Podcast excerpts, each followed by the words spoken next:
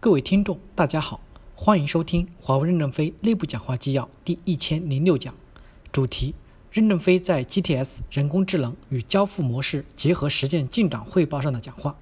本文刊发于二零一九年十二月十七日。正文部分：过去三年，GTS 在人工智能实践上从单点突破到纵向深入、横向扩张，通过与交付模式相结合。把 AI 和数据嵌入流程，实现了财经 GTS 供应面向项目经营的自动化、业财联动。今天听了你们的汇报，比前几次高兴，因为着劲在走向正轨。走向正轨的关键在执行，关键在落地，关键在组成各种作战军团到一线去解决现实问题，解决卡骨头的问题，同时也就推动了自身的提高，比如自己的职位提高、能力提高、贡献提高。第一部分，成立由干部组成的军官团的教导队，啃硬骨头的战队，深入一线，建立咨询中心，及时提供远程咨询服务，学习逻辑思维网上的课堂培训模式，协助各个区域的改革真正落地。我们应建立，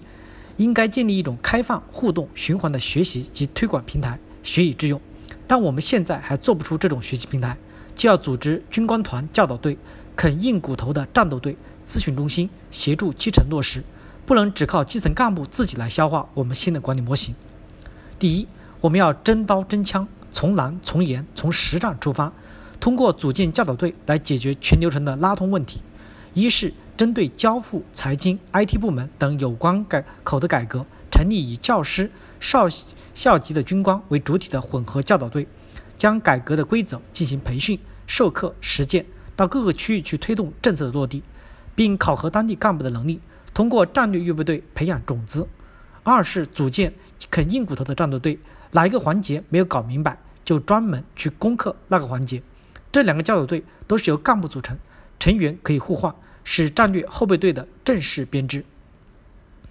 我们可以组织多个教导队，教导一队、教导二队、教导三队，到各个地区去播种。教导队之间也要做好评比，建立竞争机制。打好项目有奖励，优秀的多涨一点奖金，差一些的就少涨一点，做得不好的也有淘汰，然后大家就去推动代表处的转型，这不就是绝密五四三吗？我们可以叫开放三四五。教导队在一线实践的过程中，就会发现干部的适配性问题，教导队可以提出建议来，通过调整，把这一段的铁路流程打通，渐渐的固化，并梳理出对应的岗位白皮书。当真正的固化的时候，就会改变干部的认知。比如，有些岗位不需要这样职级的人员，可以直接进入教导队，也可以去啃硬骨头，这样让骨干流动起来。整个公司在流动的环节中，一个个代表处就逐渐搞明白了。第二，结合拉丁美洲的中台管理经验，你们要在西安、罗马尼亚建立可以二十四小时呼叫的咨询中心，通过邮件、视频等方式给一线及时提供咨询服务。在咨询中心和前线可以都配置 VR 眼镜，让前方可以穿透各个环节，直接点对点的进行咨询。我们现在的咨询中心是官办的，接下来要将全体的员工都卷进来做小老师，每个员工都可以担负咨询，而不局限在咨询专家。刚开始还是由一批有经验的老专家被咨询后，你来出题目，可能有人来抢这个题目进行讲解，讲解留有记录。后续考核的时候，我们不仅能看到他学习了，而且还他还进行了独到的讲解，在综合考核他的业绩，数据化以后，针对他的升级考核结果也就很清楚了。第三，研发和 GTS 可以学习逻辑思维模式，由教导队公开讲座，并将培训课程放在网上让大家自行学习，可以根据点击量拿网红费。这样，新员工或一些边缘地区还没有改革的员工事事先就先了解改革要点和改革方法，也许他会突然醒悟了。他怎么知道他不是爱因斯坦呢？开天光，贵人指点，其实就是你们这些教导队员，无需非要摸着石头过河。对学习情况进行统计，如一次都没有学习，就不应该考虑升级，年终奖也减少。如有学习，参加面试评估后有进步，那就把那些没有学习扣下来的钱发给进步的人。这样大家就会主动去努力学习，掌握知识，掌握武器。在考核学习的面试中，有人好像平时没有学，但他什么都搞得明白，那这样人应该是教授，就要请他来主持这个思维的课程。优秀的人才就是这样选拔出来的，每一个员工都可以。二，要贯彻边缘计算、中间计算和中央计算之间的分工。边缘计算首先能拦截并自动化解决大部分问题，围绕代表处改变作战方式，通过市场机制让平台为一线提供共享资源、能力和服务。第一，我们要贯彻边缘计算、中间计算和中央计算之间的不同分工。大量的问题在边缘计算就被拦截。首先，把工作经验等注入到边缘计算中，边缘计算就能拦截百分之七十到百分之八十的问题，并且可以完全自动化解决。剩下百分之二十在当地无法解决再上传。中台主要发挥支持的作用，上传过程中在中台能解决的就不要送到中央计算，中央要解决战略层面的重大问题。由中央与地区部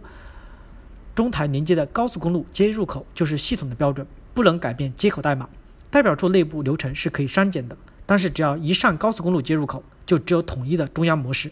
中央集权的模式会蜕变蜕变成让基层有权利的模式，建立村自为账、人自为账的体系。这是在合同代表处审结的管理要点，服务也是这样。如果服务把所有的数据都放到中央集权来，估计你们一个都读不懂。数据越多，专家越少，不如过滤之后，让专家能抓住主要矛盾和矛盾的主要方面，还真有解决问题的能力。那中央没事干怎么办呢？精简，把中央的人员往海外派，必须到前线去参加作战，回来以后才能做远程交付专家。我们不在乎一时的成本高低。在 D GTS 交付中，也要实现合同场景师的概念制度。有些是地域专家，不要随意的流动；有些是技术类专家，把自己的咨询号公布在网上，专门解决某个问题。我们要推广这种模式，虽然是多细胞，但也有中心细胞。第二，面向未来，GTS 向平台型转型组织，把 AI 和数据融入组织机，围绕代表处改变作战方式，让平台为一线提供共享资源、能力和服务。通过市场机制充分协调内外组织参与变革的积极性，要向 CNBG 学习空载运输费用和在途时间的方法，这样促进共享中心之间的竞争。对一些新概念、新模式，允许一定的尝试空间，可以考虑优化激励和收益分配的机制。最终，平台逐步向客户与合作伙伴延伸，实现平台模式的生态转换。三，GTS 改革不要急躁，不要贪功，踏实前进。建立一个扎扎实实的体系。我们的重要指标是提高服务质量，减少减人不是目标。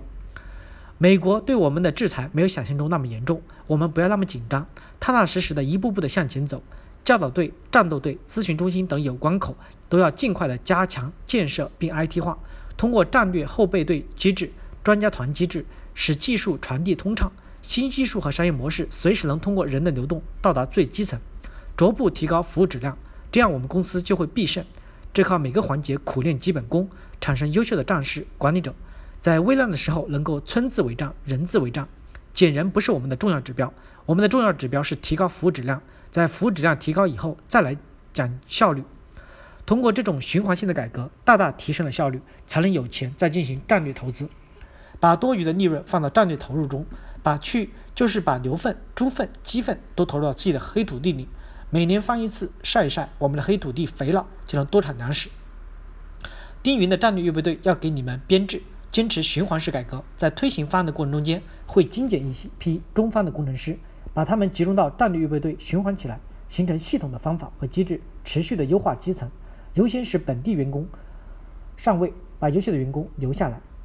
未来的客户的网络会越来越复杂，服务将会越来越复杂。要覆盖一百七十多个国家，GDS 需要建立很宽的防御阵线，需要更多具有广泛知识并对事物有深刻理解的专家。CNBG 会发生变化，GDS 也会发生变化。当空间裂开的时候，就是仙女飞起来了。每个人都有成长的机会和空间，就看你们自己是否妥协。